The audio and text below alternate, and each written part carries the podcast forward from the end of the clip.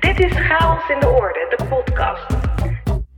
Ik ben Rachel Levy en in deze podcast ga ik ontrafelen hoe we oude patronen kunnen doorbreken en hoe we meesters kunnen worden in creativiteit en innovatie. Innovatie heeft creativiteit nodig, maar niet het soort creativiteit dat in een flits of één enkele ingeving tot je komt.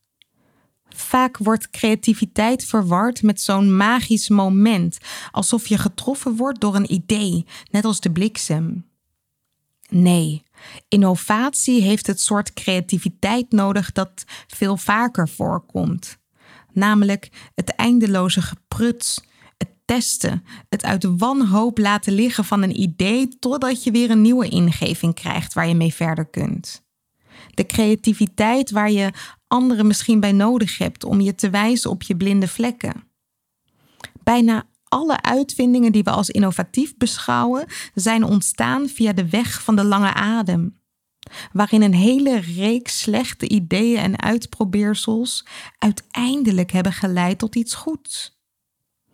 In deze aflevering spreek ik Rico Bakker. Rico is trainer en spreker en zijn specialiteit is mensen helpen om tot slechte ideeën te komen. Want die slechte ideeën, die zijn nodig op weg naar innovatie. Chaos in de orde. De zoektocht.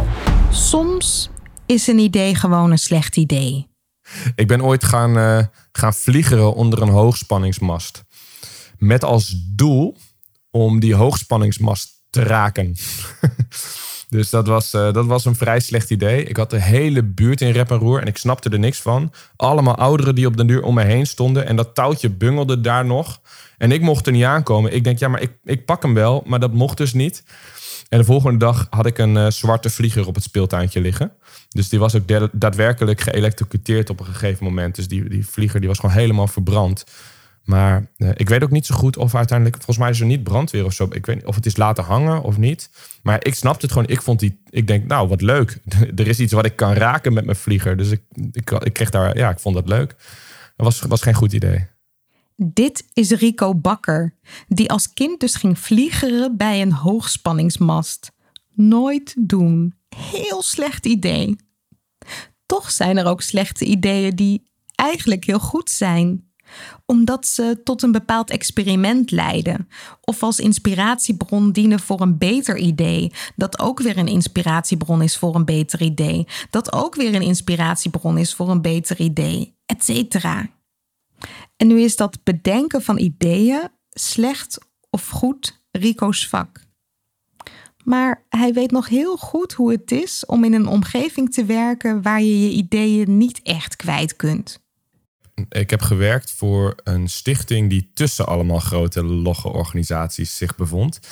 Um, we werden gefinancierd door overheid, uh, door onderwijs en door het bedrijfsleven. Um, dus we hadden wel te maken met heel erg veel mensen die een plasje wilden doen over ons, nou ja, ons functioneren of over onze doelen, over wat wij moesten doen. Um, maar omdat zij ons financierden, waren er ook heel veel mensen die zeg maar, uh, die wilde weten hoe, welke kwaliteit wij leverden. En waar ik mij over verwonderde, is dat ik op een gegeven moment zoveel tijd bezig was met het bewijzen dat ik mijn werk goed deed. In plaats van met mijn werk goed doen, zeg maar. En het belemmerde ook echt, want ik moest echt continu in allerlei systemen bijhouden wat ik aan het doen was. Maar dat systeem was bijvoorbeeld ongelooflijk traag en dat had weer met allerlei ICT-problemen te maken. Dus vervolgens zat ik de hele dag gefrustreerd. Nou ja, dat is overdreven. Maar zat ik zo eh, regelmatig gefrustreerd in dat systeem te werken. Dat ik dacht, ja, alsjeblieft, geef me een potje krijtverf. Ik turf wel hoeveel mensen ik heb bemiddeld of hoeveel netwerkgesprekken. Ik, ik, ik turf het wel op de muur. In plaats van dat ik de hele tijd in dat systeem aan het werk ben. Want het was echt uh, uh, een hel, vond ik. En, dus, dus ik heb toen wel echt ervaren hoe log het systeem soms kan zijn. Rico werkte voor een stichting die bemiddelde tussen jongeren en bedrijven, zodat de bedrijven goede stagiairs kregen en de jongeren een geschikte stageplek. En wat ik het liefste deed, was gewoon uh, contacten onderhouden. Uh, tegen Pietje zeggen, je moet Jaap bellen. En tegen Jaap zeggen, je moet Jan bellen, want uh, jullie kunnen wat voor elkaar betekenen. Dus letterlijk de hele dag verbindingen maken. En zo nu en dan een workshop geven. Als dat zeg maar mijn werk zou zijn en mensen verder helpen waar ze vastlopen in hun netwerk. Ja, dat is fantastisch. Dat is hartstikke leuk. Want uh, ja, je helpt jezelf, omdat je, nou ja, weet je, je krijgt een goede naam door. Maar uh, je helpt vooral die mensen heel erg. Um, dus het is een win-win-win. En, en dat wilde ik graag doen. En in plaats daarvan was ik vooral aan het bijhouden hoeveel ik gedaan had. Ja als je bent aangenomen om zoveel mogelijk bedrijven blij te maken met de beste stagiairs en voor de stagiairs de beste stageplekken wil regelen. En dat is ook wat je het allerliefst en het allerbest doet. Dan is het natuurlijk frustrerend als je werkweek voor een groot deel opgaat aan randzaken in plaats van aan impact maken.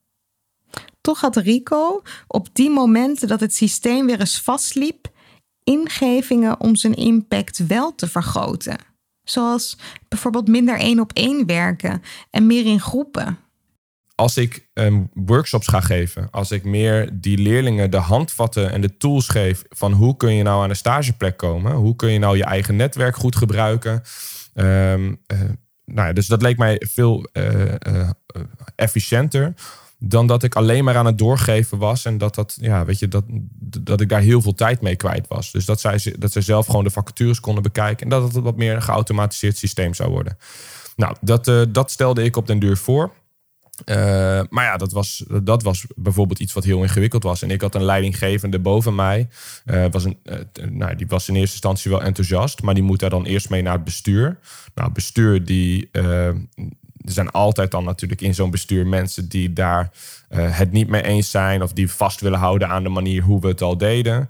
Um, dan vervolgens, op het moment dat we iets anders gaan doen, ja, dan gaat het bedrijfsleven daar wat van vinden. De bedrijvenverenigingen die ons uh, supporten.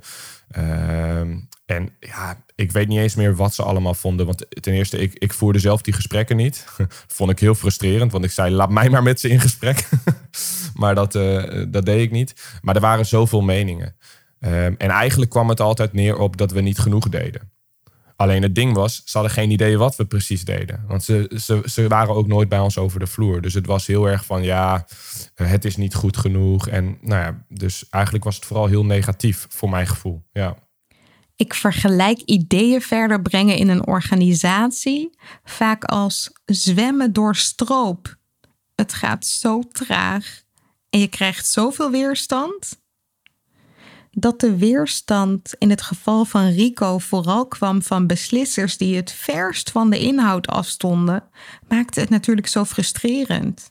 Het is een van de vele managementparadoxen.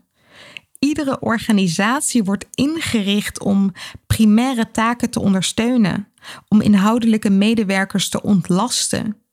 En vervolgens wordt in praktijk die organisatie vaak eerder juist een belasting voor de mensen die zich richten op de uitvoering. En waarom zat Rico eigenlijk niet aan tafel? Waarom worden medewerkers in de uitvoering eigenlijk niet wat vaker betrokken bij besluitvorming? Uh, soms moet je mensen juist een probleem geven in plaats van een oplossing dus je hebt een expert in dienst, of je huurt een expert in, of je hebt een bureau opgezet die iets kan doen en die lost een bepaald probleem op voor jou. Op het moment dat jij zegt: Goh, wij hebben een oplossing bedacht en jullie mogen die uitvoeren, dan ontsla je ons als organisatie er ook van om zelf na te denken. Dan ontsla je ons ervan om onze eigen kwaliteiten en krachten in te zetten. En op het moment dat er zoveel mensen zijn die eigenlijk allemaal oplossingen en, uh, en antwoorden uh, komen uh, ja, aanleveren dan, uh, dan krijg je dus helemaal geen bevlogen organisatie. Dus al die lagen die zorgden eigenlijk ook voor dat de bevlogenheid uit zo'n organisatie raakt. En dan zal ik niet zeggen dat we niet bevlogen waren, want we hadden een heel bevlogen team. Uh, maar dat hielp niet. Geef mensen een probleem en ze komen in beweging. Maar je moet mensen wel de kans geven om mee te praten. En uiteindelijk trouwens is het ook wel gelukt. Um, want ik heb toen op de duur gewoon een of andere, ik weet niet meer precies. Ik heb volgens mij gewoon een plan geschreven, een voorstel van: oké, jongens, dit is waarom ik denk dat het beter is en waarom ik denk dat het werkt. En toen uiteindelijk uh, heb ik wel die kans gekregen om dat zo te gaan doen. Um, en uh, toen gingen we dus echt aanzienlijk meer workshops geven. Want de workshops deden we al, maar nu gingen we het echt heel veel doen. Gingen we erop inzetten, gingen we er een verdienmodel achter bedenken ook. Dat we ook af en toe nog wat konden verdienen aan die workshops. Um, en volgens mij, toen ik wegging bij die organisatie, hebben ze het weer teruggedraaid. Voor nieuwe ideeën is het niet alleen lastig om gehoord te worden. Het is ook vreselijk lastig voor ze om echt een voet aan de grond te krijgen. Dat heeft verschillende redenen. Soms is het nieuwe gedrag dat erbij hoort nog onvoldoende ingesleten, waardoor oude patronen het weer winnen. Maar soms staat een idee ook te ver af van de mensen die het moeten uitvoeren, waardoor er eigenlijk geen draagvlak is. Rico schetst hoe hij kijkt naar veranderingen en hoe we daarmee omgaan. Ik, ik denk dat mensen, uh, als, als er iets van verandering is, dat je die verandering ook op een bepaalde manier echt moet omarmen. Uh, en op het moment dat een verandering is doorgevoerd omdat die doorgevoerd moest worden, of omdat er een uh, beperking was, of omdat er iets was waarom dat, dat moest gebeuren, uh, zodra mensen de kans hebben om dat weer terug te draaien, als dat nog niet goed ingesleten is, dan, ja, dan gebeurt dat volgens mij snel. En dan moet ik bijvoorbeeld nu denken, ik vind het super irritant dat ik op het terras zit en dat ik geen QR-code voor mijn neus had om een bestelling uh, te doen. Want ik was heel lang aan het wachten. En ik begrijp dat in de horeca, dat, dat is, is mijn aanname. Hè? Mijn aanname is dat in de horeca dat ze het onpersoonlijk vinden. En dat ze graag uh, klantgericht willen zijn. En dat ze de, ja, het persoonlijk contact willen. Maar ik denk dan, ja, het een sluit het ander niet uit. Want ten eerste, je komt ook mijn koffie nog brengen. Dus dan kunnen we dan een leuk uh, gesprekje hebben of hallo, goedemiddag zeggen. Um, en ten tweede, je kan nog steeds bestellingen afnemen. Maar op het moment dat ik denk, ja, ik wil gewoon nu mijn bestelling en ik krijg jouw aandacht niet, of weet ik veel wat, dan zou ik het fijn vinden dat ik eventjes die QR-code kan scannen. Of op zijn minst als een soort belletje van, hey, iemand wil hier iets bestellen. Dus ik vond dat echt fantastisch dat dat op de duur er was. Ik dacht, oh, wat fijn dat dit allemaal ingevoerd is.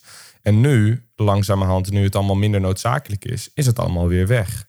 Ja, en dat, uh, ja, dat, dat vind ik ontzettend jammer. En, en waarom? Ja, ik, ik, ja dus mijn aanname is eh, wat ik al zei.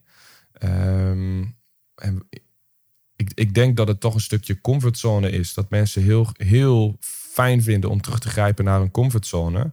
En alles wat daarbuiten is, uh, ja, moeilijk te omarmen of zo. Dat mensen terug willen in hun comfortzone is logisch. Dat kost ze de minste energie. Het helpt als ze zelf mogen meepraten en meebeslissen hoe de verandering die nodig is er in praktijk uit gaat zien. Als het hun eigen experiment is. Dat betekent dus dat je binnen een organisatie de neiging om van bovenaf regels, procedures en protocollen in te voeren moet proberen af te remmen ik denk zeker dat het heel goed is dat alles wat je weet binnen een organisatie, alle ervaring die je hebt opgedaan, alle best practices, dat je die gebruikt en inzet. Alleen ik denk dat waar het kan, uh, je die meer moet zien als uh, adviezen, mogelijkheden, uh, mogelijke oplossingen, dan als regels. Dus op het moment dat jij mensen uh, de ruimte geeft om zelf na te denken over de manier hoe iets opgelost wordt. En je zegt gewoon: dit is het probleem dat opgelost moet worden. Dan, uh, dan kunnen mensen zelf kijken van heb ik het probleem opgelost. Dus dan, dan word je eigenlijk gedwongen om ook zelf te toetsen. hey, dit was het probleem dat ik gekregen heb, is dat opgelost? Op het moment dat je mensen puur aangeeft, dit is de manier hoe wij dit binnen deze organisatie oplossen dan ga je die oplossing toepassen op alles. En dan betekent dat dat zelfs als het probleem niet opgelost is, dat je wel die oplossing toepast. Nou ja, dat kennen we natuurlijk allemaal wel in de bureaucratie. Als je kijkt naar uitkeringen, et cetera, waarin natuurlijk één oplossing, uh, one size fits all. En ik begrijp heel goed dat dat, het, dat maatwerk is niet mogelijk. Op die schaal is het denk ik heel lastig om iedereen op, op, op zichzelf te bedienen. Maar wat je wel kan doen, is mensen een soort veto geven of mensen een soort vertrouwen geven binnen die organisatie om zelf um, een uitzondering te kunnen maken, om zelf een probleem op te kunnen lossen. En dat is denk ik waar, uh, ja, waar die CEO's die dan een beleid maken om moeten denken. En dan moet ik heel erg denken aan Keto. Ik weet niet of je Keto kent, maar Keto is een uh, een, een, nou ja, het begon als een e-commerce bedrijf en die zijn inmiddels eh, doen ze van alles en nog wat. En wat zij heel mooi zeggen, of ja, dat inspireerde mij heel erg, is ehm, doe wat je niet laten kan en laat wat je niet maken kan. Dat is voor mij veel meer een visie. Want dan, dan ga je dus uit van mijn expertise, dan vertrouw je op mij als mens. En dan geef je mij ook nog misschien de ruimte om eens een keer het fout te doen of een fout te maken. En dan kunnen we het daarover hebben. Maar je gaat uit van mijn ehm, bekwaamheid om zelf een oordeel te kunnen vellen. En nou ja, dat, dat, dat is denk ik waar het om gaat. Wat, wat ik bedoel met geef mensen een probleem in plaats van de oplossing. Het klinkt misschien vreemd om als management mensen op te zadelen met problemen, maar het kan voor de organisatiecultuur heel positief uitpakken. Ik denk dat mensen ondernemender worden. Uh, dat mensen meer bewust zijn, hé, hey, waar doen we het met z'n allen voor? Uh, want op het moment dat je puur een, een, inderdaad een visie hebt en je, je, je weet, oké, dit willen wij met z'n allen bereiken. Dit is het probleem dat wij gezamenlijk oplossen. Dit is het probleem dat wij als afdeling oplossen. Dan ga, je, uh, dan ga je zelf actie ondernemen wanneer dat nodig is. Op het moment dat je een takenpakket hebt, dan ga je je taken uitvoeren. En ehm, ik denk op het moment dat je een nou ja, op het moment dat je. Op het moment dat mensen verantwoordelijkheid gaan nemen voor dat probleem, dan. En ik noem het steeds probleem, dat klinkt misschien wel heel negatief, maar voor in ieder geval voor hetgeen wat je wil, uh, wil, wil voor, voor je bedoeling, of voor je why, je purpose, zeg maar. Als mensen daar verantwoordelijkheid voor gaan nemen, uh, dan denk ik dat er een hele grote cultuurshift is. Ik denk dat mensen veel meer uh, ja, ondernemend worden. Over het algemeen zijn mensen prima in staat om goede ideeën te bedenken om een probleem op te lossen. En dat betekent echt niet dat daarvoor een enorme cultuuromslag nodig is, waarbij er à la Google overal pingpongtafels nodig zijn om creativiteit op te wekken. Echt, voor het doel dat organisaties voor ogen hebben, hebben we al voldoende creativiteit in huis.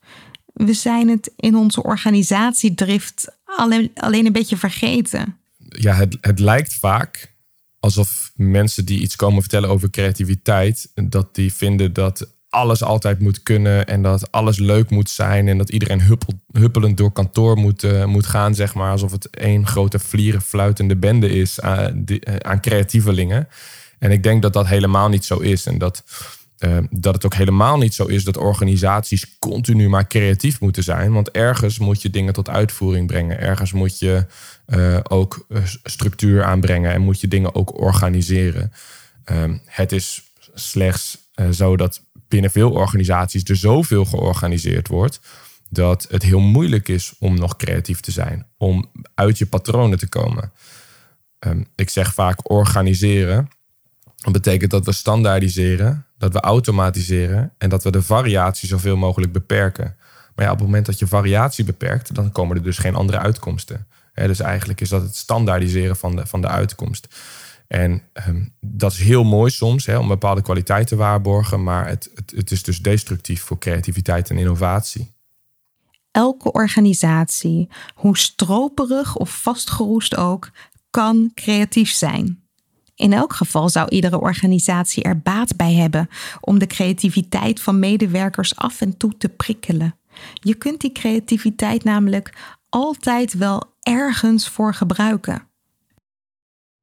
Omdat je kunt creatief zijn in het product dat je levert of de dienst die je levert. Je kunt creatief zijn in uh, je social media en je marketinguitingen. Je kunt creatief zijn in de manier waarop je met elkaar omgaat. Hè. Dus je kunt creatieve ideeën bedenken die ten goede komen van de samenwerking. Dus creativiteit uh, is wat dat betreft altijd, denk ik, toepasbaar op een organisatie. Want qua uh, want er zijn zoveel uh, dimensies waar je het kan toepassen. Er is dus altijd wel een probleem of een uitdaging waar we creativiteit voor kunnen inzetten. En het liefst wordt dat probleem voorgelegd aan mensen die er vanuit hun kennis en ervaring echt iets over kunnen zeggen. Maar let op, te veel kennis over een onderwerp kan ook in de weg zitten. We hebben een bepaalde mate van kennis en vakinhoudelijke kennis en vaardigheden nodig om creatief te zijn. Dus je kan eigenlijk heel moeilijk een creatieve oplossing bedenken als jij helemaal letterlijk niks weet van het thema. Dus als je echt net letterlijk niks ervan weet, ja, dan kom je niet zo snel met een eh, oplossing. En dan roep je eigenlijk luk raak maar wat. Je komt hooguit met een gekke associatie voor een ander. Maar je kan dan niet een probleem goed oplossen. Ehm, dus je hebt dat nodig. Maar wat, eh, wat men ziet is dat hoe slimmer de organisatie wordt. En als ik dan zeg slimmer, bedoel ik echt vakinhoudelijke kennis. Dus hoe meer inhoudelijke kennis we hebben, ehm, hoe meer autoriteit je krijgt, hoe meer zeggenschap je krijgt en hoe meer eh, eh, geld je krijgt. Terwijl op het moment dat je heel veel vakinhoudelijke kennis hebt, dan komt er een moment dat dat je creativiteit beperkt. Want je komt dan echt in je eigen fuik. Dus als je heel erg veel kennis hebt, dan helpt dat niet per se om creatiever te zijn. Dus ergens is er een soort van balans nodig. En uh, heb je dan ook verschillende, uh, verschillende disciplines, uh, et cetera. En, en je ziet ook in thema's als duurzaamheid. Er zijn mensen die zijn daar heel erg bedreven in, heel slim, die weten alles wat er speelt. maar ook daar is het dus nodig om, om te kijken van hoe kan ik nou met een breder perspectief, met een bredere blik naar die problematiek kijken. in plaats van alleen maar in de. In plaats van alleen maar in de fuik waarin ik al, al zit. En ik, ik denk dat je dat in elk vakgebied uh, uh, kan doen. Volgens mij de persoon is een Amerikaan die de meeste onderzoekspapers, research papers heeft gepubliceerd ter wereld. Die ging iedere zoveel jaar ging die naar een nieuwe discipline toe. Omdat hij wist dat hij daarmee uh, nou ja, het meest inventief en het meeste zou kunnen creëren, zeg maar. Het meest inventief zou zijn. Ik heb me een aantal jaren als hobbyfotograaf verdiept in diafragma's en belichting. En toen hoorde ik iemand zeggen: hoe meer je bepaalde delen belicht, hoe meer je dus andere delen onderbelicht. En dat is in organisaties niet anders. Juist in die onderbelichte delen kan wel eens de sleutel liggen tot innovatie. Maar om die onderbelichte delen te zien, moeten we onszelf wel een beetje helpen. Want dat we het lastig vinden om buiten onze eigen kennisfuik te denken, buiten onze eigen realiteit, ja, dat is wel duidelijk. Nou, ik, ik denk dat dat heel erg te maken heeft met ons brein. Uh, want ons brein die, die kiest eigenlijk al heel graag voor veilig. Hè? Ons brein die uh, wil graag organiseren en structureren. Die wil dingen logisch maken. En je maakt de hele dag maak je nou, duizend, nou ja, in totaal heb je miljarden verbindingen in je brein die je de hele dag aan het aanmaken bent. Dus alles wat je denkt, alles wat je doet. Maar op het moment dat je een verbinding heel vaak maakt, dan wordt die verbinding zo sterk dat letterlijk die elektrochemische weerstand van die verbinding afneemt. Waardoor je dus uh, minder weerstand hebt op die gedachte of op dat patroon. Dat is dus letterlijk iets wat in je brein gebeurt. Dus het is niet alleen wat in ons gedrag is, maar dat zit gewoon echt in ons, in ons brein. En op het moment dat een, je allerlei patronen hebt die ingesleten zijn en eentje is nog niet ingesleten, ja, dan is het uh, heel makkelijk om terug te gaan naar die patronen die al wel ingesleten zijn. Hè? Die, die, die verbindingen, die, het is gewoon de weg van de minste weerstand, letterlijk en figuurlijk. Dus uh, ja, ons brein, ons brein helpt ons wat dat betreft niet altijd. En het is trouwens wel heel fijn hoor. Want ik moet er wel bij zeggen dat ons brein zo denkt. God, we zouden niet zonder kunnen. Weet je, het is echt. Uh, want daardoor kun je op de fiets stappen zonder erover na te denken. En kun je allerlei dingen op de automatische piloot doen. Dus het is fantastisch en super efficiënt. Alleen soms dan kom je even vast te zitten in een rotonde. En dan, ja, dan heb je dat gewoon oprecht niet door. En, uh, en, en ja, dat is. Uh, ja, dat, dat, dat, dat kan wel eens tegenzitten. En op die momenten dat het tegenzit, dat je met je team even vastzit op een rotonde, dat je merkt dat jullie weer op dezelfde ideeën uitkomen als een jaar geleden, dat jullie niet verder komen dan kleine procesverbeteringjes, maar nooit echt tot een goede, misschien wel vernieuwende oplossing. Ja, daarvoor moet je dus je brein een beetje gaan foppen. En dat kan op allerlei manieren, maar Rico is gek op de weg van de slechte ideeën. Daar met elkaar naar op zoek gaan. Je houdt je brein eigenlijk voor de gek. Want op het moment dat je je brein vraagt om een realistisch idee en je zegt: denk maar eens even zo vrij mogelijk, ja, dat kunnen wij gewoon niet. Dus we kunnen wel zeggen: uh, denk vrij. Maar op het moment dat jouw brein de opdracht heeft om een goede oplossing te bedenken en je mag vrij denken, ja, dan ga je alleen vrij denken binnen wat jouw brein, of jij dus, ziet als een goede oplossing. Terwijl op het moment dat je tegen je brein zegt: bedenk een hele slechte oplossing, ja, dat is ook heel makkelijk, want dan heb je gewoon een hele andere opdracht. En dan kun je ineens wel vrij denken. Want een absurde opdracht, ja, dat is, dat is een bepaalde geforceerde vrijheid die je dan eigenlijk inbouwt. En op het moment dat ik zeg, uh, bedenk een heel slecht idee om, uh, om beter te gaan samenwerken. Of hoe, hoe kunnen we nou zo slecht mogelijk gaan samenwerken? Uh, dan gaan er gegarandeerd andere ideeën komen, andere patronen ontstaan. En vervolgens, wat, je dan, en dat, ja, wat je dan vaak doet, is, is, is een, een, een stap verder. Ga je kijken, oké, hoe kunnen we die, die ideeën die we opgehaald hebben, hoe kunnen we die nou gebruiken als inspiratie voor een oprecht een goed idee? En daar is ons brein dan weer veel beter in. Om iets wat heel abstract is of heel lijp is, om dat weer logisch te maken. En ehm, dus eigenlijk hack je je brein een beetje. En als je dat breinhacken een beetje door hebt samen, kun je steeds makkelijker tot nieuwe ideeën komen. Maar als je er heel goed in wordt, kan het ook goed zijn om af en toe weer wat meer binnen de tunnel te blijven ik zie bij sommige groepen ook, die gaan juist zo extreem dat ik denk, ja, maar er moet ook nog wat logisch uitkomen dat ik ze zeg maar op de rem moet trappen. Ik merk dat vaak bij bijvoorbeeld meer creatieve bedrijven, als ik bij een eh, marketingbedrijf kom of zo, dat ik denk dat ik, dat ik ze meer op de rem moet zetten dan dat ik uh, uh, ze uit hun patronen moet halen. We gaan er even van uit dat jij met mensen werkt die wel af en toe dat extra zetje kunnen gebruiken om buiten hun bestaande tunnel te denken.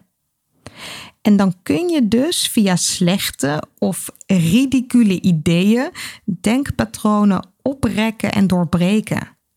En dan heb je aan het einde van een brainstorm misschien wel een serie geweldige, frisse oplossingen. Tof natuurlijk, maar dan begint het eigenlijk pas en dat wordt nog wel eens vergeten.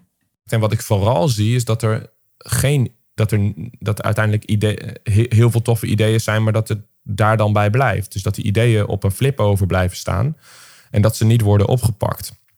En dat vind ik vooral heel zonde. Dat je dus super veel vette ideeën hebt en dat je ze gewoon laat liggen. Dus wat ik probeer te doen is bij organisaties uh, direct na een sessie echt letterlijk een actie te creëren, een commissie op te zetten die met die ideeën aan de slag gaat. Hè? Dus uh, niet ze er zelf maar mee te laten worstelen, maar echt een soort van eerste actie. Want ja, elk idee is, wat dat betreft, uh, het begint bij een eerste stap. En dat kan een heel klein stapje zijn. Dat kan een, uh, weet ik veel, ja, het maakt niet uit. Een logo of een, een plannetje schrijven of een, een netwerkgesprek. Weet je, het begint vaak bij een eerste stap. en, en dan gewoon weer een stapje, weer een stapje. Maar vaak door de grootte van zo'n idee blijft het denk ik haken. Tussen het bedenken van vernieuwende ideeën en het daadwerkelijk in actie komen om die ideeën waar te maken, ontstaat nogal eens verlamming. Alsof niemand durft echt verantwoordelijkheid te nemen. Rico heeft inmiddels een aardig idee hoe dat komt. Ik denk op het moment dat een idee heel absurd is, dan is het voor mensen heel groot. Als een idee nog heel erg ver staat van wat zij normaal doen, dan is het van hoe gaan we dit doen? Of ja, eh, dan, dan is er nog niet echt. Dan, dan is volgens mij dat idee vaak nog niet echt omarmd. Dan is het meer van, oh, dat zou vet zijn. Maar niet van, dit wordt vet. Dit gaan we doen. Dus ik denk dat dat een stukje mindset is. Um, als, je, nou, als je wat makkelijker ehm, creatieve ideeën kunt bedenken, dan geloof je waarschijnlijk ook wat makkelijker in dat zo'n idee kan werken. Terwijl op het moment dat je, dan is dat waarschijnlijk al realistischer, daarom kun je het ook makkelijker bedenken. Maar als het eigenlijk voor jou nog redelijk onrealistische of uh, uh, ja, ver van je bedshow is, dan, uh, ja, dan, dan deins je daar misschien wel van weg. In onze opleidingen zeggen wij altijd: pas als je het voor je ziet, kun je erin geloven. Daarom moet je mensen soms helpen om het voor zich te zien. Een beeld schetsen van de nieuwe situatie en wat zij daarin doen. Hoe zij zich in zo'n nieuwe situatie bewegen. Zodat het niet meer absurd of abstract of ver van je bed voelt. Wij gebruiken daarvoor vaak letterlijk beelden door met elkaar te tekenen. Maar je kunt de visie ook met elkaar formuleren. Het gaat er vooral om dat je begint bij het eind. Ik denk dat mensen geen actie ondernemen als ze niet een eindresultaat voor ogen zien. Als je kijkt naar persoonlijk leiderschap, daar is het ook heel belangrijk dat op het moment dat je al die, die, die, die dingen doet waar je misschien geen zin in hebt, dat je het einddoel voor ogen hebt. Dat je weet waar je het voor doet. Maar op het moment dat je eigenlijk niet gelooft in die oplossing, of je gelooft niet dat het mogelijk of haalbaar is, Ehm, of je denkt, ja, dat gaat in onze organisatie toch niet gebeuren. Wat natuurlijk in heel, vaak, in heel veel gevallen een realistische gedachte is. Gaat bij ons toch niet gebeuren. Ehm, ja, waarom zou je dan die eerste actie ondernemen? Dus ergens is dat misschien ook wel een stukje vermoeidheid. Ehm, ja, die ontstaan is. Als je met elkaar eenmaal dat eindbeeld ziet, wordt het ook leuk om de eerste stap te zetten. En je hoeft heel vaak echt niet een heel plan te maken en alle tussenstappen naar het einddoel uit te stippelen. Dat kost alleen maar heel veel tijd en echt voorspellen hoe het in werkelijkheid zal gaan kun je toch niet. Dus dat brengt ons toch weer terug bij de experimenterende manier van werken, waarin je klein start en tijdens het lopen steeds ontdekt wat de volgende stap kan zijn. Ja, daarin moet je natuurlijk wel gefaciliteerd worden. En dat vraagt om een bepaalde cultuur. Enerzijds heb je natuurlijk gewoon te maken met een organisatie. En als jouw organisatie waar je, waar je voor werkt niet de ruimte biedt uh, om, ja, om dingen te proberen, om te experimenteren. En je mag alleen maar je taken uitvoeren. Uh, ja, dan is dat heel ingewikkeld. Want als jij dan wel wil experimenteren, je wil wel iets nieuws proberen en dat mag niet. Ja, dan ga je gewoon in strijd met je manager, met je baas, uh, et cetera. Dus ik denk dat daar, uh, daar kun je iets zeggen over de cultuur. Uh, waarin ik uh, heel erg geloof in mensen uh, iets van vrije ruimte inbouwen. En dat hoeft niet te betekenen dat alles vrij is. Hè. Dat is voor heel veel organisaties namelijk vrij radicaal om te zeggen... nou, je mag gewoon nu helemaal zelf bepalen wat je doet in je, in je dag. Maar je zou wel kunnen zeggen, hey, je krijgt, jullie, of, of ze kunnen experimenteren met mensen een uur of twee uur of een dagdeel in de week geven om een probleem aan te pakken wat zij zelf willen aanpakken. En dit is, uh, ik, moet, ik weet even niet meer wie hiermee begonnen is, maar inmiddels doen alle grote innovatieve bedrijven doen dat ook. Die geven volgens mij 20% van hun medewerkerstijd geven ze uh, aan, uh, aan vrije invulling. pak maar een probleem, sommigen zelfs een kwart van de tijd. Denk aan bedrijven als, als Google. Uh, waar bijvoorbeeld Gmail ook uit ontstaan is. Dus, dus er zijn hele grote bedrijven die dit al, al doen. Maar daar zou je mee kunnen experimenteren om een cultuur te creëren waarin men ook mag experimenteren. En het tweede uh, wat ik zou zeggen is, uh, ja, maak het dus klein. maak het makkelijk voor jezelf. Uh, en daarmee ook voor de mensen om je heen. Want je kan, graag, je kan gelijk het hele idee groot uitpakken. En het, ik spreek nu een beetje abstract, uh, want wat is het idee? Maar je kan het hele idee helemaal groot gaan uitpakken en gaan, gaan uitdenken en hoe je dat gaat doen. En daar dan gelijk mee beginnen. Maar dan denken mensen, oh, maar gaat dit werken? En wat gaat er dan gebeuren? En welke invloed heeft dat op mijn werk? Dus mensen die, die vinden dat spannend. Terwijl op het moment dat je het gewoon eerst eens in het heel klein gaat uitproberen, uh, ja, weet je, daar, daar hebben mensen vaak veel minder problemen mee. En misschien jouw manager en je leidinggevende ook. En dan kun je laten zien welk effect het heeft. Dus ik denk uh, dat dat twee uh, kanten zijn van een medaille die, nou ja, die je kunt benaderen. Op het moment dat je wat ruimte krijgt of ruimte neemt, kun je zelf of met elkaar ideeën in praktijk gaan brengen. Maar nog even terug naar die ideeën. Want om uit onze tunnelvisie te komen, hebben we dus losgelaten dat we meteen tot een goed idee moeten komen. Dat zou alleen maar leiden tot voor de hand liggende oplossingen. We zijn dus aan de slag gegaan met het tegenovergestelde: de slechte, absurde ideeën. En die willen we waarschijnlijk niet uitvoeren, want ze zijn tenslotte slecht. Dus hoe kom je nu van een slecht idee naar een bruikbaar idee? Rico neemt ons mee aan de hand van een praktijkervaring. Ik was vorig jaar bij het UWV. En daar ging ik met uh, mensen aan de slag die een, uh, een WW-uitkering uh, hadden en die een baan zochten. En dan was de vraag: hoe kunnen we onder de aandacht komen van potentiële werkgevers? Nou, dat eh, heb ik volledig omgedraaid. Dus ik, ik heb gezegd, we gaan bezig met de vraag: hoe kun je nou volledig onzichtbaar worden voor potentiële werkgevers? Nou, als je letterlijk met die vraag aan de slag gaat, dus echt dat heel letterlijk nemen, nou, dan komen er hele lijpe ideeën. Dus ik weet niet meer precies wat er allemaal kwam, maar eh, nou, hele slechte cv's schrijven natuurlijk. En eh, je gaat gewoon eh, op vakantie, we gaan verhuizen, eh, we doen een zak over ons hoofd. Eh, allerlei ideeën om onzichtbaar te worden voor potentiële werkgevers. Nou, enerzijds heel erg leuk om te kijken naar die lijst en dan te zien wat er in de praktijk eigenlijk al gebeurt. Dus het is best wel een mooi reflectiemiddel, want vaak zie je dat een deel van die ideeën, zoals een slecht cv schrijven, of misschien ook wel ehm, eh, letterlijk eh, op vakantie gaan of in ieder geval onbereikbaar zijn, dat dat ook in de praktijk al gebeurt. Dus dat is dan eigenlijk een inkoppertje. Oké, hoe kunnen we dat nou eens anders gaan doen? Maar wat ik vooral heel mooi vind, is dat vanuit zulke absurde ideeën, en dan gaat het eigenlijk over iets, iets wat voor iedereen toepasbaar is, ehm, dat daar dan hele toffe ideeën uitkomen. Dus iemand zei bij dat uh, slechte cv, uh, ja, ik kan wel een faal cv schrijven. En dan ga ik een cv schrijven waarin ik alles meeneem wat mislukt is, wat mis is gegaan, uh, maar ook wat ik daarvan heb geleerd. Uh, vind ik fantastisch. Want je valt in ieder geval op tussen andere cv's. Je, bent, je, valt, je springt er echt tussenuit. Of je aangenomen wordt is natuurlijk geen garantie, maar je springt er wel tussenuit. Een ander kwam door vakantie, vond ik ook heel goed gevonden. Die kwam op het idee om een aanzichtkaartje te gaan schrijven vanaf de vakantieadres. hey, ik ben nu op vakantie, maar ik had ook voor u aan het werk kunnen zijn. Uh, koffie als ik terug ben. En ja, weet je, heel simpel. En, en ja, het kan ook geen kwaad. En je valt inderdaad net even wat meer op uh, bij een bedrijf dan op het moment dat jij gewoon je cv uh, op iemands bureau gedrukt krijgt, zeg maar.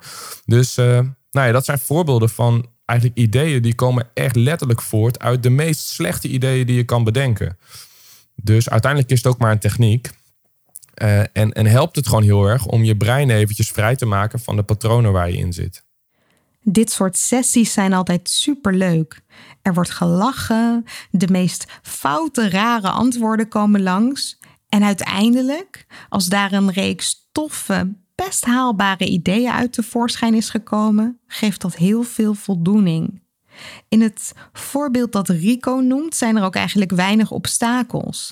Er komen ideeën en acties uit waar je niet echt toestemming voor hoeft te vragen en die je heel makkelijk zelf kunt uitvoeren. In sommige teams is dat anders. Het ligt een beetje aan het type opgave dat je hebt. En dan kan het ook zijn dat er een hele serie ideeën is uitgekomen en dat iedereen elkaar een beetje aankijkt. Zo van: wat gaan we doen? Welk idee gaan we kiezen? Ja, ik gebruik wel eens een soort grafiekje wat ik in mijn hoofd een keer uh, gemaakt heb, bedacht heb eh, maar creativiteit moet enerzijds, uh, of een goed, een goed idee moet enerzijds vernieuwend zijn, denk ik. Dus een bepaalde mate van vernieuwend. maar het moet ook realistisch zijn. Want het is, een, het is geen goed idee als het onrealistisch is. En ik denk dat als het ergens op die, nou ja, op, op die beide assen goed zit, dus dat het en een vernieuwend idee is en ook realistisch, dan heb je in principe een goed idee te pakken, mits het ook een doel dient want anders is het nog steeds, uh, iets kan heel realistisch zijn en heel vernieuwend. ik kan nu door de supermarkt gaan kruipen, is heel realistisch en heel vernieuwend, maar het dient geen enkel doel. Dus dat slaat helemaal nergens op. Dus ik denk dat je, uh, dat, dat een beetje de graadmeters zijn van, ja, wat, wat is nou een goed idee? En wie kiest dat? nou, wat ik heel vaak doe, is, is gewoon letterlijk stemmen. bijvoorbeeld stemmen op het idee met weet ik veel, stickers bijvoorbeeld, van die etiketstickers. Dat mensen, eh, dat we gewoon kunnen kijken waar ligt de energie. Uh, maar wat daarbij ook heel belangrijk is en wat ik dan vaak wel belicht, hey, waarom dan niet, waarom is er niet gestickerd voor dit idee? En dan blijkbaar is dat dus, dan denk ik, ja, misschien zit daar nog wel iets, want blijkbaar hebben we daar, is dat minder realistisch of minder logisch voor ons. Dus misschien zit daar nog wel iets. Dus ik check dat vaak heel goed. Um, dus waarom, ja, het verliezende idee vind ik vaak ook heel interessant. Ehm, maar, maar door te stickeren en wat, wat volgens mij het beste helpt, is om uiteindelijk een klein groepje te selecteren. Uh, dus niet de hele groep te laten beslissen, maar gewoon een klein groepje te laten beslissen. Dus bijvoorbeeld uh, een groepje van vijf, zes man, die uiteindelijk ook met het idee aan de slag gaan. Uh, die misschien wel adviezen krijgen of ideeën van, van, van, van de mensen om zich heen, maar die uiteindelijk de knoop doorhakken. Uh, omdat je anders weer in een soort uh, ja, hele bureaucratie terechtkomt van welk idee is het beste. En nou ja, dat, dat wil je denk ik voorkomen. Een goed idee moet dus prikkelen. Het mag best een beetje vernieuwend zijn, maar toch ook weer haalbaar. In elk geval moet de groep voor zich zien dat het er ooit kan zijn. En het moet een doel dienen, dat past bij de organisatie. Als groep kun je dus gaan stemmen op de ideeën, waarbij er misschien drie of vier uitspringen. En check dan ook echt even waarom het verliezende idee is gesneuveld. Want misschien is het een heel goed idee als het wat verder in de tijd kan worden uitgevoerd. Dat jullie het dan wel voor je zien. En daarna kun je dus een kleiner groepje aan de slag zetten. Dat groepje kan dan kiezen welk idee het eerst wordt opgepakt. Of er worden meteen al verschillende kleine groepjes gevormd die elk met een idee aan de slag gaan. Actie dus. Maar even advocaat van de duivel. Zo'n brainstormgroep is natuurlijk wel een soort bubbel. Vaak heb je voor de ideeën die worden bedacht meer draagvlak nodig. Of meer kennis dan op dat moment in de ruimte aanwezig is. Maar ook dat kun je dus prima organiseren in je creatieve proces, vindt Rico. Ik heb ook wel eens meegemaakt en ook wel eens uh, gehad dat, dat, zeg maar een, dat er een jury aanwezig was. En uh, verschillende vormen. Dus soms was die jury wat meer juist het management of degene die uiteindelijk met het idee aan de slag moesten. Dus die gingen de ideeën ophalen bij de mensen. Uh, zij gingen uiteindelijk bepalen wat, wat, wat zij dan het beste idee vonden. Nou, soms kan dat goed werken, uh, maar uh, ja, je moet ook oppassen dat het dan niet weer een soort van top-down wordt. Maar het helpt soms wel om een soort van commitment te krijgen van de mensen die uiteindelijk daarover gaan, hè, die er een klap op mogen geven. Dus soms begin je een sessie bij wijze van al met, met de afspraak van er komt commitment. Of er gaat gewoon zoveel budget uit naar het winnende idee. Maar ik heb ook wel eens gedaan dat we gewoon commissies hadden. Dat was binnen een zorginstelling hadden we de cliëntenraad, de ondernemersraad, de raad van bestuur en de raad van advies. Hadden we allemaal op een laptop. En alle groepjes die hadden 10 minuten om advies te vragen rondom hun ideeën van die groepen. Dus dat was niet zozeer uh, het kiezen, maar meer ook het bijsturen van die ideeën.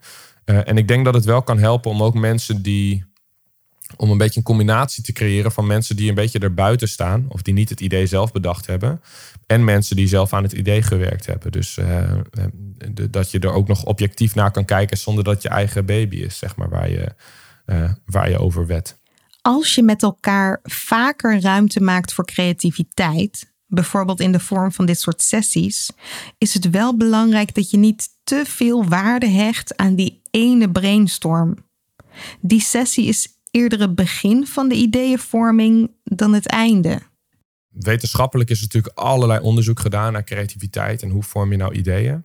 En één ding waar ze in ieder geval wel redelijk overeenstemming hebben gevonden, volgens mij, is dat, um, dat er een bepaalde incubatie plaatsvindt. Dus soms loop je gewoon helemaal vast.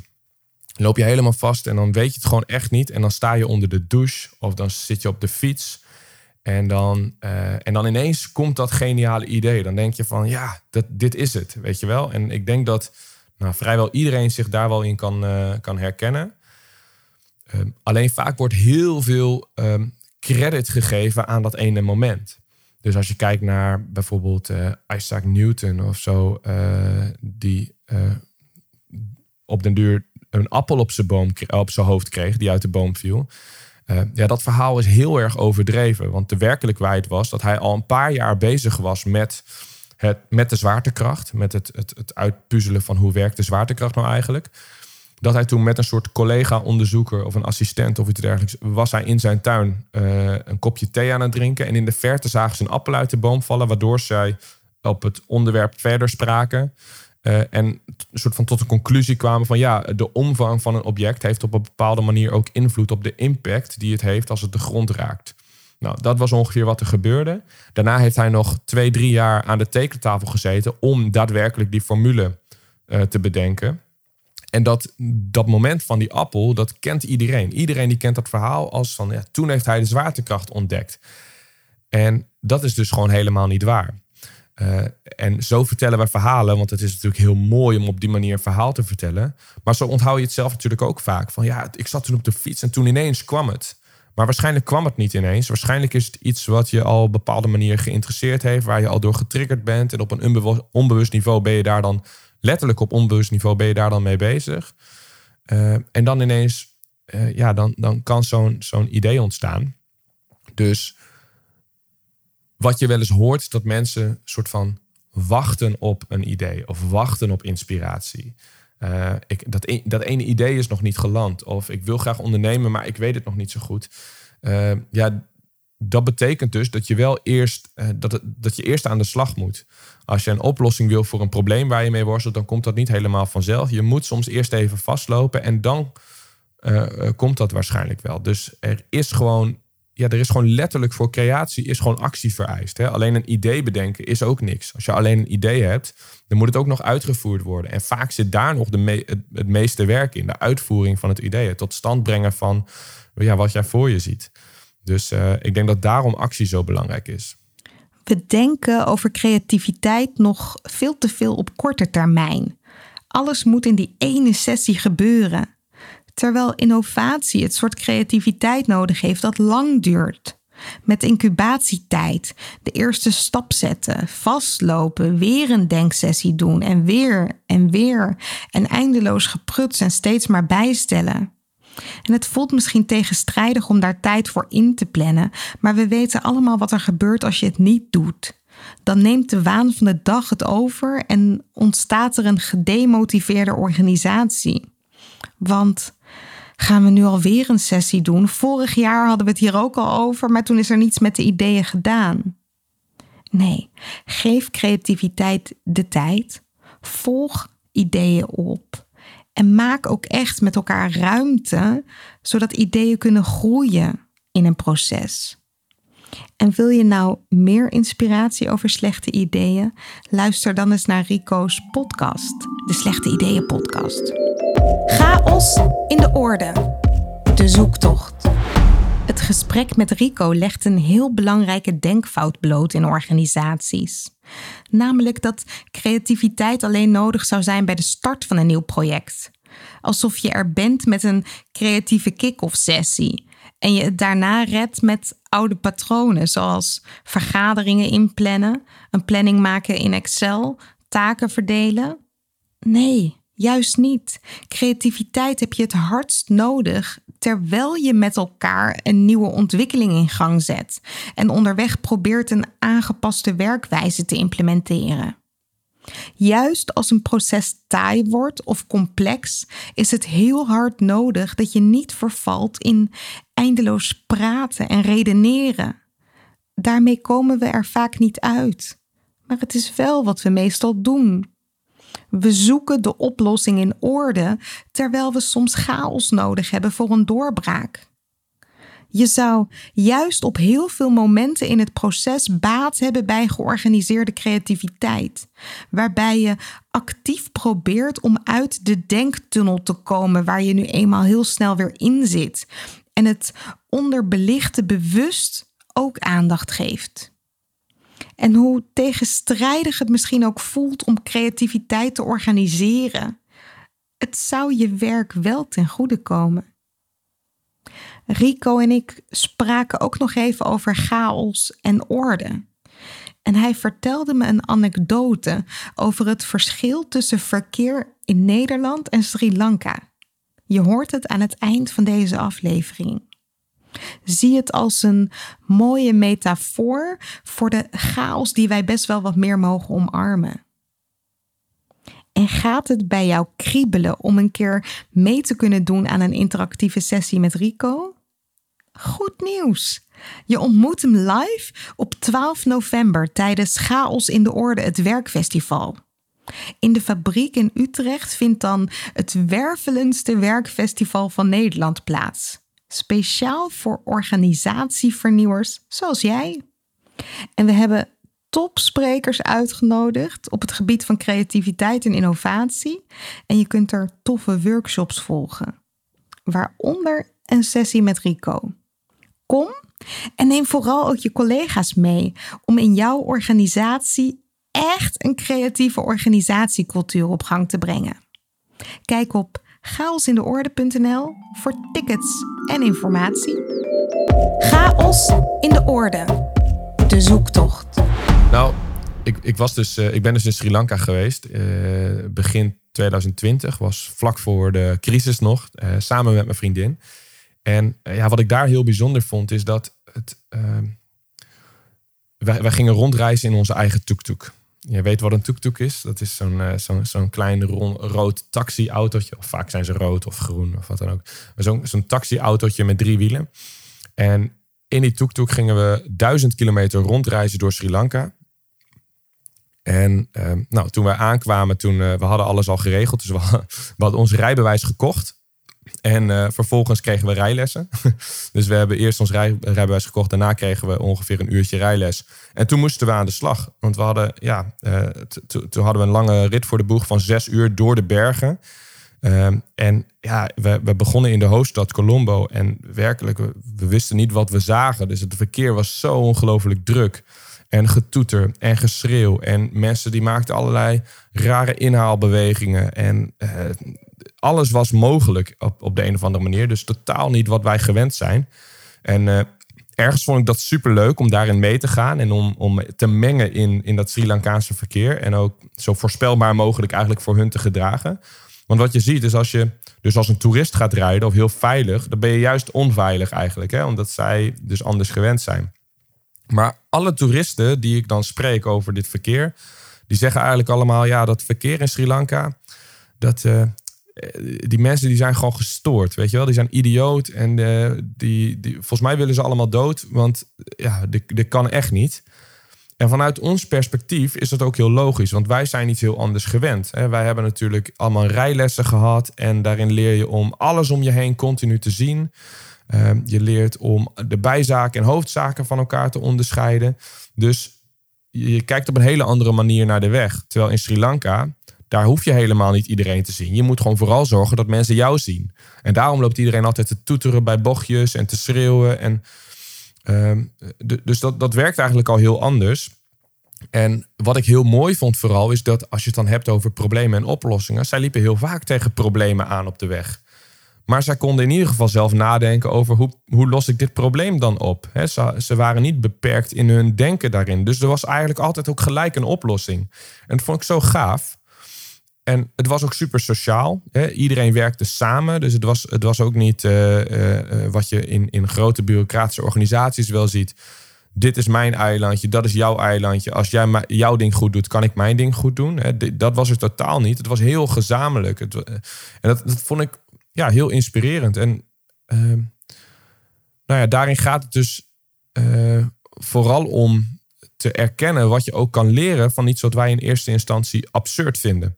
Want ik vind het bijvoorbeeld absurd dat als ergens, eh, weet ik veel, een auto die wil ergens langs jou rijden en die, die staat wat krap, maar jij gaat niet iets verder naar rechts omdat er een lijn staat. Bij wijze van spreken. Dat vind ik heel absurd. Dat ik denk, ja, als je even met je wiel over die lijn gaat, dan kan die auto er langs. Ik noem maar even iets, iets een stom voorbeeld. Het verkeer in Sri Lanka oogt voor ons misschien te chaotisch. Maar onze Nederlandse hang naar orde en altijd maar binnen de lijntjes kleuren is ook niet alles. dat vind ik juist heel absurd. Dat wij dus eh, soms niet over een lijntje durven te rijden, omdat dat voor die specifieke verkeerssituatie zorgt voor meer veiligheid of een betere doorstroming. Als dat in die situatie de oplossing is. eh, nee, want wij hebben de opdracht, de taak gekregen om binnen die lijntjes te blijven. Nou, dat, ja, dat fascineert mij. En dan denk ik, ja, we hebben nog zoveel te leren. Ook van juist culturen en situaties waar wij misschien op neerkijken of waarvan we denken dat het gestoord is. Creativiteit, innovatie. Het lijkt omgeven door een mysterieuze mist. Een geheim voor briljante breinen en getalenteerde kunstenaars. En toch, het moet toch voor iedereen toegankelijk zijn? Aflevering voor aflevering graaf ik steeds een stukje dieper. Ben jij enthousiast? Abonneer je dan op deze podcast en laat een review achter in de app waarmee je luistert.